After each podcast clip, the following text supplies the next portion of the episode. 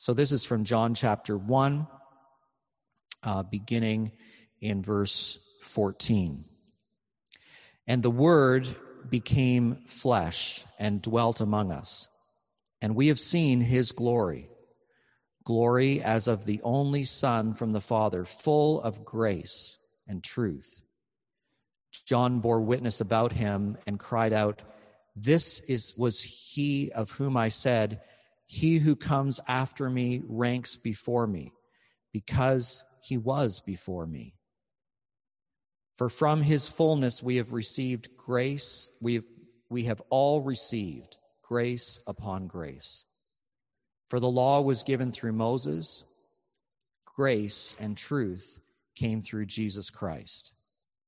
No one has ever seen God, the only God, who is at the Father's side. He has made him known. We're wrapping up a little mini series called First Light, and we've just been combing through the Apostle John's take on the Christmas story. And it's not so much filled with uh, you know, detailed historical facts and genealogies like the other Gospels, but certainly it speaks to history, um, things that have happened. And today I'd like to share a message entitled Light of Christmas Reveals God's Glory. Um, certainly, John, it comes out clearly, he uh, has this beautiful theme of light and describing Jesus as the true light. Um, and we all know light, one of its functions, it exposes, it reveals. And so I hope as we work through today's passage, uh, the end of John's epic intro, his Christmas story, his introduction of, of Jesus coming to this world, that there will be a light that shines in your heart, in your minds, that stirs your affections, that moves your will, um, because the glory of Christmas is revealed. Okay?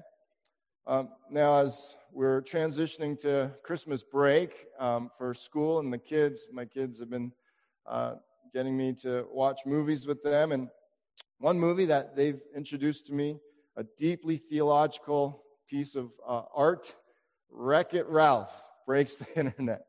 Uh, and in this movie, there are two protagonists Wreck It Ralph, uh, he's the bigger fellow you see in the picture there, and Princess Vanellope. Now, I say that this is a deeply theological mu- movie because in the introduction, uh, Vanellope is having an existential crisis. And she asks uh, Ralph, uh, doesn't the very nature of our existence, and they are arcade game characters living in this arcade world, and basically the nature of their existence is to get up, go to work, you know, play play the roles of their arcade game, uh, get paid for it by people putting coins in and so forth. And then at, when the arcade closes, then they you know relax and have some fun, and then rinse and repeat. And so she asks, doesn't the very nature of our existence make you wonder if there's more to life than this? And Ralph answers, very much representative of probably the average human being. Uh, why would I wonder if there's more to life when l- the life I've got is perfect? And Vanellope responds back, Are you really saying there's not one solitary thing about your life that you would want to change? Are you saying there's not one thing that you would want to change? And Ralph says, The only scenario that I want to change is not going to work. Other than that, I love my life. Now, this is a, a kid's movie, but though, that script, that line is very adult. It's very, it very much describes probably a lot of things that go on in our thoughts and minds if we pay attention to, to just the longings of our souls. Now, as a city, as a province, we're on edge. Uh, I'm waiting to hear further announcements from the government of whether this gray situation will uh, continue or not, the lockdown situation. But as we face the second wave and the government's lockdown strategy, surely the majority of us I think, would have a positive answer to Vanellope's life quandary. Are you really saying there's not one solitary thing about your life that you would want to change? And I'm pretty sure I can speak for the majority of us that there are many things we could change, we wish we could change right now as we are facing the pandemic and the lockdown. But the reality is, the reality is, and I'm going to get in your faces a little bit already, straight off the bat.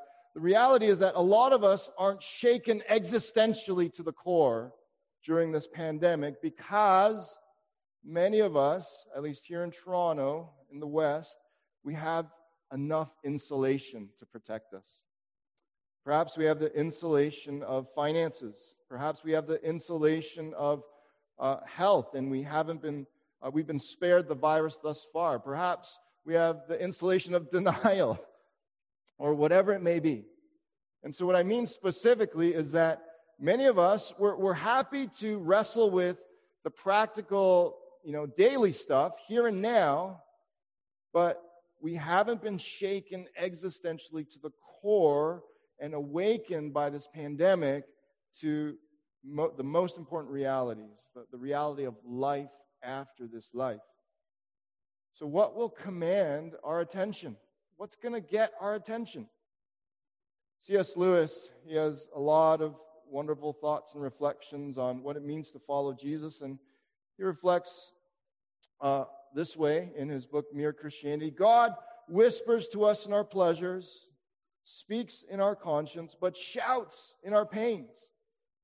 And he, this is just a, a meditation by him, a reflection but certainly, if we're, to, we're going to listen to C.S. Lewis, then we need to be asking what does God want to say to humanity, really, as this is a global pandemic, and to you personally in your life right now as you're navigating this pandemic? What would he say? He shouts in our pains. It is his megaphone to rouse a deaf world.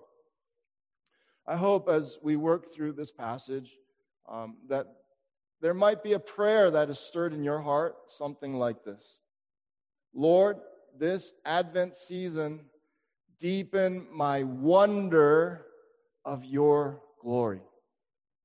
Because glory is going to ultimately be what needs to awaken our hearts, to what will awaken our hearts. When we just in life, you take anything, you know, we're talking about the glory of God ultimately, but you take something glorious, something, a smaller glory, something beautiful, something wonderful, something attractive, and it turns our heads, it grabs our attentions. But the Advent season speaks to the highest glory, the greatest glory. Now let's make sure we're on the same page. And uh, just a quick sort of biblical theological definition. Biblical glory, when you read the Bible from the Old Testament to the New Testament, there's a common understanding of glory. It means something weighty, something heavy. And mixed with that usually a brightness, a splendor, a brilliance, but something, as the closest word I can think of in our modern day English, is something like gravitas.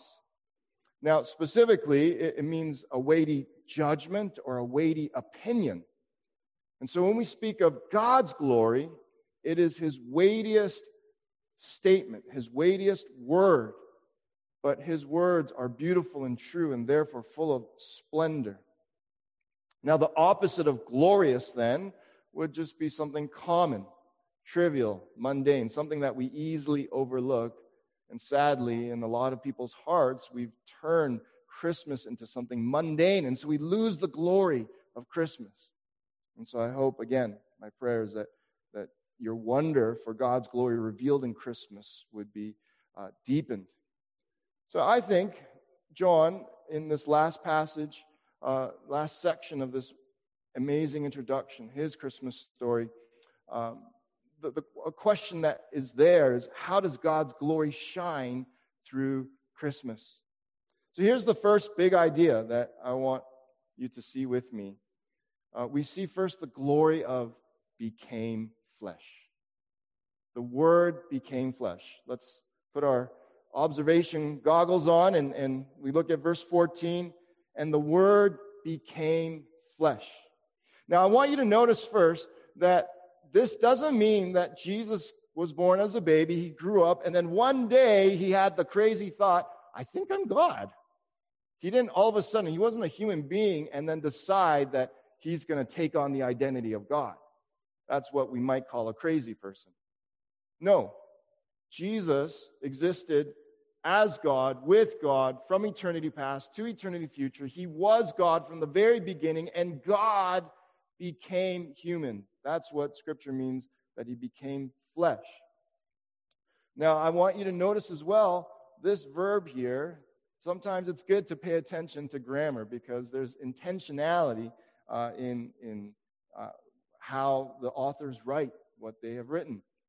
And this word became, for the, the people who appreciate, you know, arguments from grammar, the grammar nerds out there, this, this tense is what's called aorist. And it means a completed, definite action. And so I want you to notice here as well that God, when He became flesh in the form of Jesus becoming babe and growing up into a man, becoming human just like you and me, it was an irreversible act. God irreversibly humbled Himself. He is eternally Emmanuel. He is eternally God with us. God the Son, without ceasing for a moment to be divine, he united himself to a full human nature and became an authentic person, and he has chosen to do that. That's a big commitment. Jesus pulled a really big trigger there, and there was no turning back for him. He irreversibly, once and for all, definitively became God man. And he humbled himself. This act of self humbling on the part of God is irreversible. And the word flesh there is a startling one. It, John doesn't use the direct word for a body or man, but this word flesh, it, it really speaks of humanity. God, through Christ, is now identifying himself with humanity. Now, I want to put it into perspective. I'm going to use a computer analogy. Uh, we're all increasingly technological these days, so hopefully you can appreciate this analogy. Uh, the black and white picture on the left is a picture of uh, officially what the internet says is the very first computer, uh, the ENIAC computer.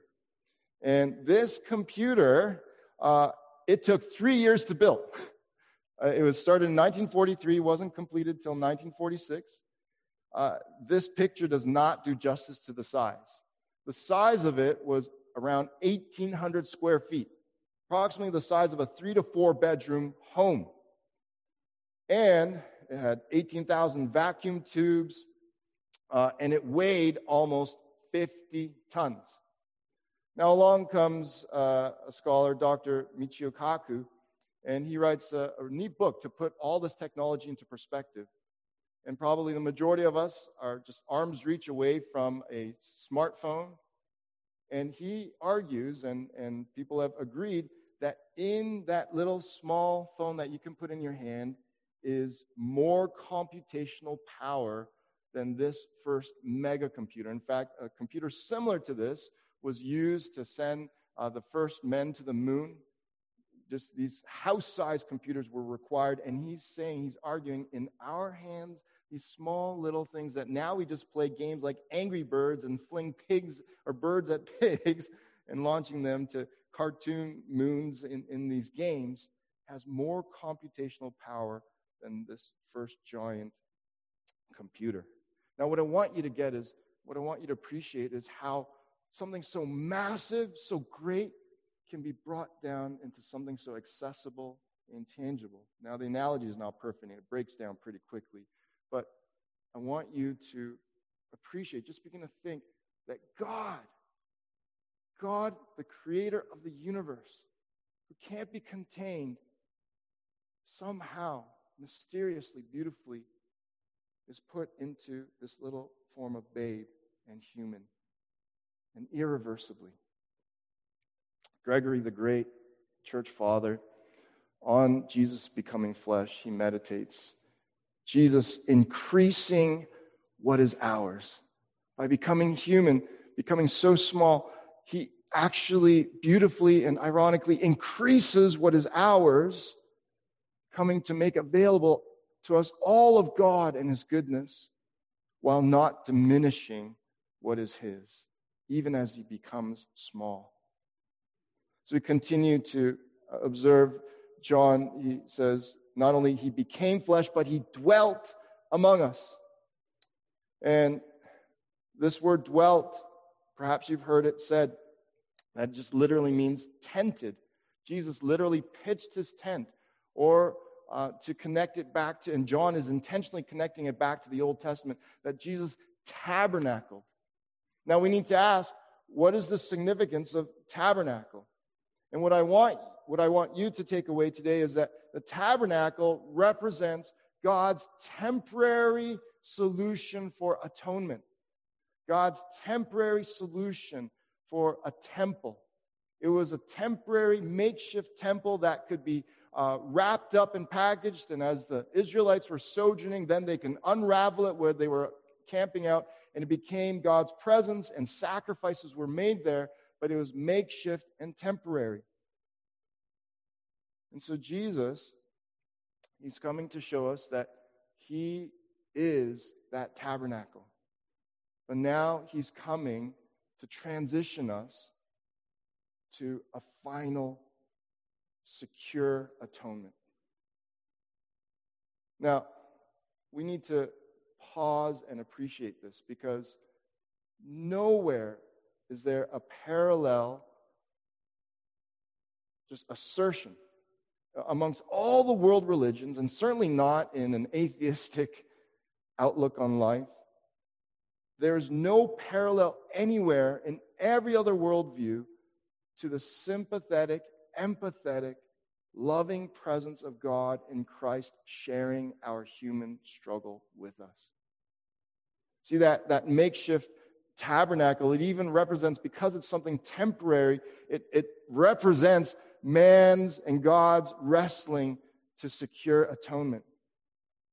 And is there something that can become permanent or not? Or we, will we always be stuck in this, this temporary makeshift situation of atonement through this tent of a temple? Or will God secure something permanent? Now, when we then bring this together, that the Word, Jesus Christ, became flesh, God became flesh, and dwelt among us. Uh, I want to just today as a lots of analogies. Here's another analogy. Just think of a master chef, right? A master chef. And ironically, usually their master creations are really tiny too, and you're paying exorbitant amounts of money for this tiny little, little peanut of a gourmet meal. Uh, but this master chef pouring out all their creative genius, all the freshest and best ingredients, all their culinary skills and they are so proud to present their masterpiece, with that last little touch. Christ, God, the Word who became flesh and dwelt among us, this is the expression of God, his masterpiece expression of who he is to humanity. So, let's try to put this, let the rubber meet the road, and how can we live this out? How can we walk the talk? Let Advent remind us to be in wonder of God's longing to be with us irreversibly through Jesus Christ. Now, a second big glory that I think is here in today's passage is the glory of grace and truth. Not just grace, not just truth, but grace and truth. And as we continue to read, John quickly says the Word became flesh and dwelt among us. And he says, he equates it to this is glory. There it is, glory as of the only Son from the Father. And this glory, what it's defined as, is that this glory is full of grace and truth. And the word full there means lacking nothing, perfect. It is the perfect balance and uh, just adequate, perfect, sufficient expression of who God is and his glory, and it comes in the form of Jesus Christ, the only Son from the Father. John continues now in parentheses to help us understand what he means by why this is a glory, that grace and truth. He puts in parentheses in verse 15.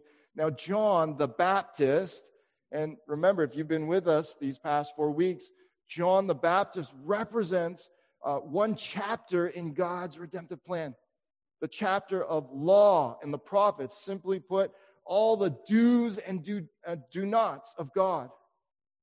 And the, the, the most uh, piercing purpose of the law is to show you and me that we fall short of God, that we cannot be morally sufficient and perfect enough in and of ourselves.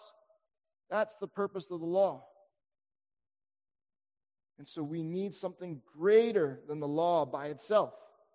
John came to say, here's what God has been doing. And yes, it's supposed to stir up conviction, even a sense of, of guilt and shame that we need atonement, and to, for our hearts to cry out, What is the solution? Who will save me? As I cannot fulfill the law. And so, as we continue in verse 16, now John gets, John the Apostle gets back to Jesus as the glorious solution for from his fullness, Jesus' fullness, and this word fullness, it just literally means fulfill. From Jesus fulfilling, Jesus filling up to the full the law. That's why he speaks about the law right prior, that Jesus has come to fulfill the law. And so, in that sense, he's right in agreement with Matthew, the gospel we've been studying before this series, and we'll get back to in the new year actually starting next week, Jesus fulfills the law. He fulfills the law, and therefore we're able to receive grace upon grace. And that's why John explains in verse 17, he elaborates, For the law was given through Moses. Now grace and truth come through Jesus Christ. Now, that word before, that expression, grace upon grace. It's an interesting one. And actually, two commentaries I read brought this out. Uh, that, that word upon, grace upon grace, could actually literally be translated grace instead of grace. And there is some good, insightful truth there in that we need to avoid the mistake of not thinking that God was trying to be gracious to us through his law. It's a mistake to just simply oversimplify and say God was an angry God in the Old Testament. No. He is the same God then as he is now in Christ. He was full of steadfast love and kindness and faithfulness. And so his grace was there even in the law. His, his law was pointing to God's longing to pour out grace and make a way for us to be saved. But now we can say that there was a, a sort of, you know, like a diamond, many different angles to the same brilliance. In the Old Testament, there was a certain angle to God's grace. Now, instead of that Old Testament grace, where it becomes exhausting to bring our own sacrifices and, and, and to feel sometimes more the effects of the guilt and the shame because of our falling short of the law. Now, instead of that, God perfects and fulfills the law and gives us his final New Testament grace. I like to say, just tongue in cheek, if you like spicy food, right? The Old Testament was like mild spicy. The New Testament is now real spicy, the real thing.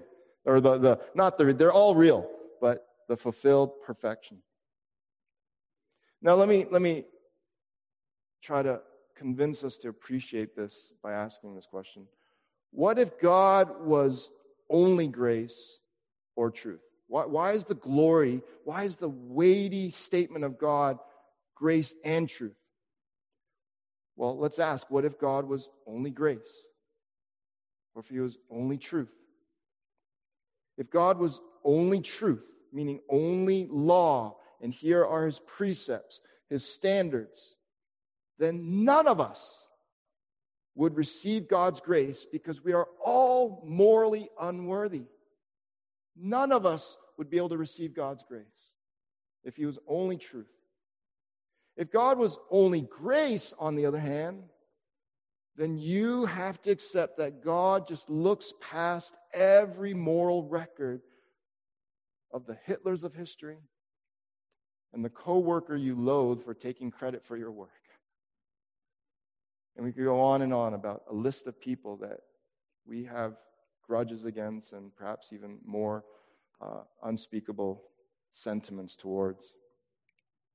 Now, see, it's our human tendency, and I'll even say our human weakness, that we want to usually camp out on either only grace or only truth?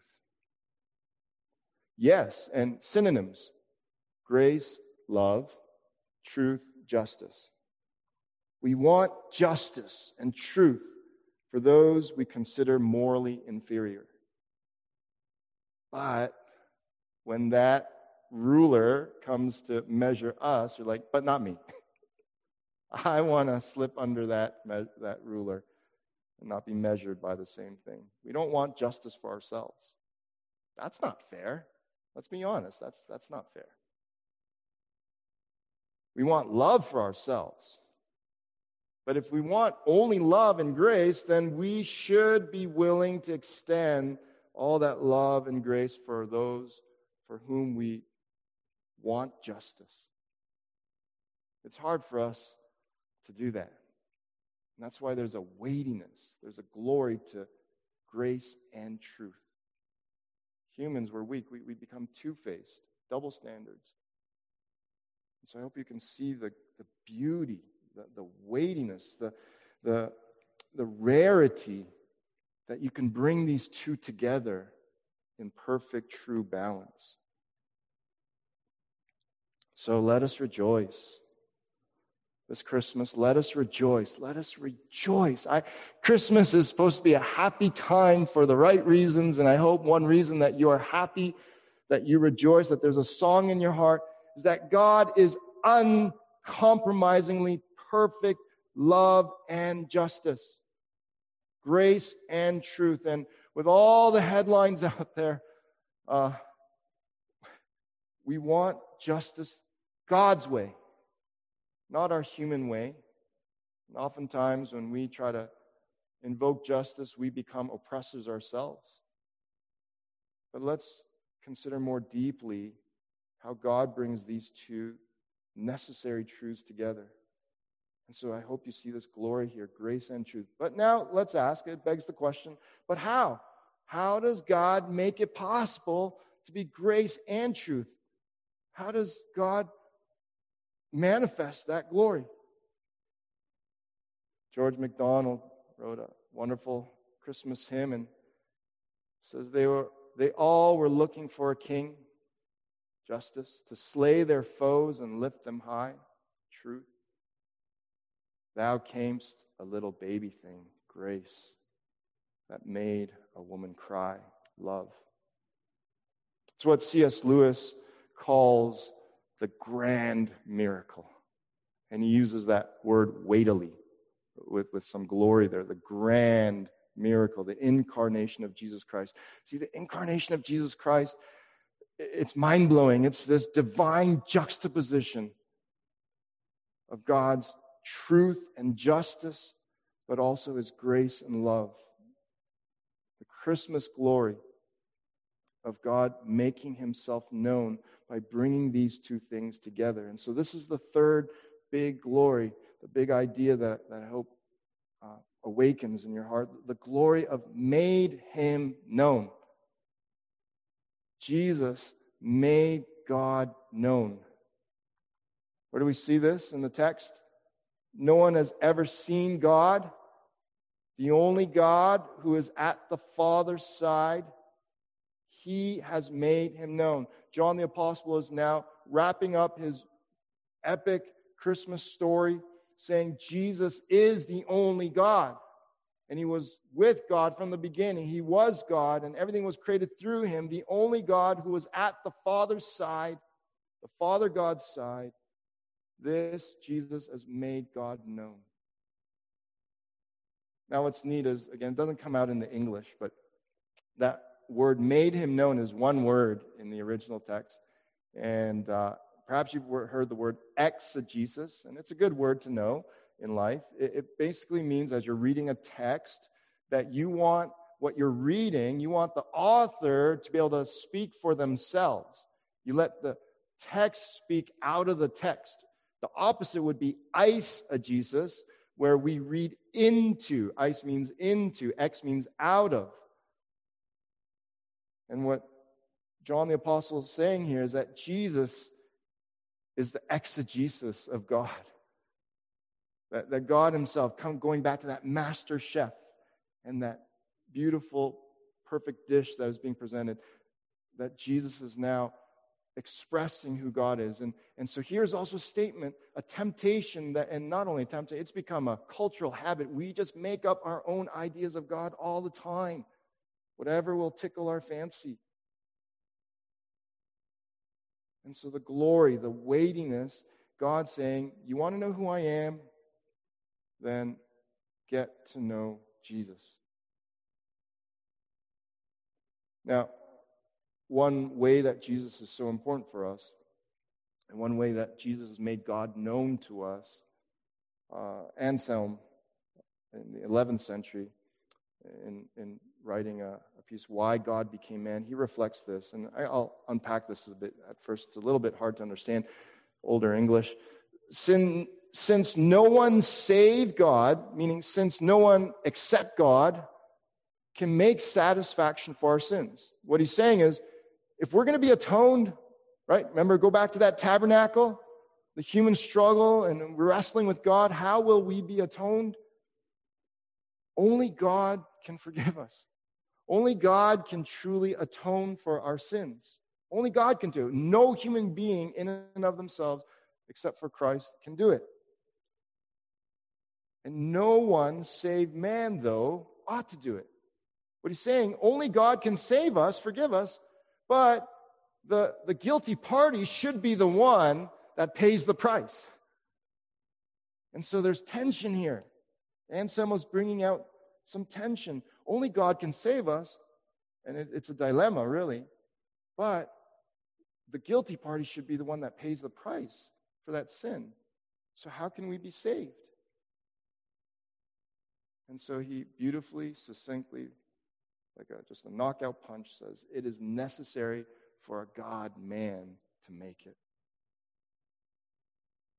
So the glory of, of made him known, God is saying, This is the way I will atone for you. I will send my son to become man, to be God man. And therefore, do you see the logic? I hope, you, I hope something's lighting up in your brain. It's God Jesus being God, yes, he can save us, he can represent us because he can be morally perfect and he can forgive us. But now, because he's man, he's actually representing us as humanity. And so it comes together.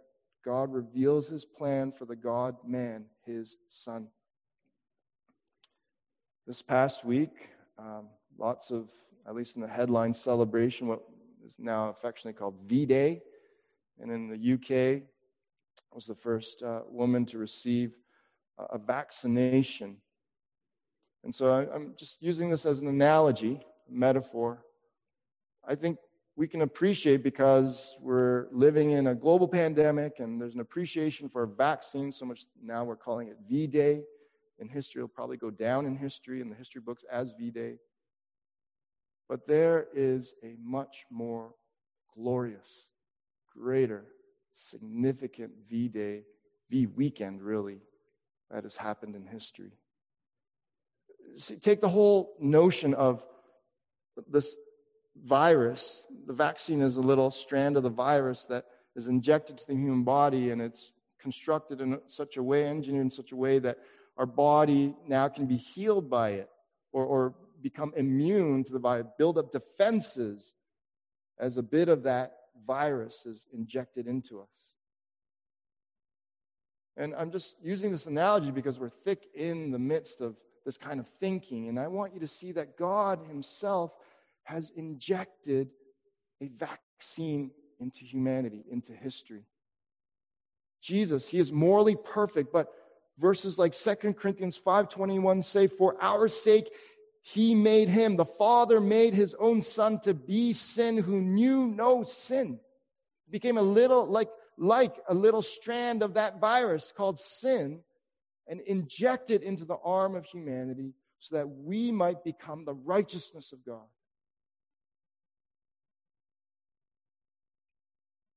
I hope you can appreciate God's glory in, in making, in Jesus making God's heart known and God's solution being this God man. And so let Advent remind us that this baby Jesus. That is, I mean, any baby, you look at it and, and you just feel grace, feel a tender love. And this baby Jesus that is full of grace would grow into the fullness of our substitute to satisfy God's justice and to make available God's love and bring God's grace to full fruition. To end, I might make George MacDonald turn in his grave, but I'm going to remix his, his Christmas hymn. They all were looking for a vaccine to slay their viral and temporal foes and restore the comfort of this life. But thou camest a little baby thing, not just to make this life comfortable, but to heal the greater virus of sin and to solve the problem after we die. At least it rhymes. But the point is, in listening to John, both John the Apostle and John the Baptist, the long centuries of silence from God were now ending, and God's word was again being heard in the land. And I hope Canada, Toronto, the world in this pandemic, that we will wake up to God's glory in Christ. Lord, this Advent season, deepen my wonder of your glory. Amen. Thank you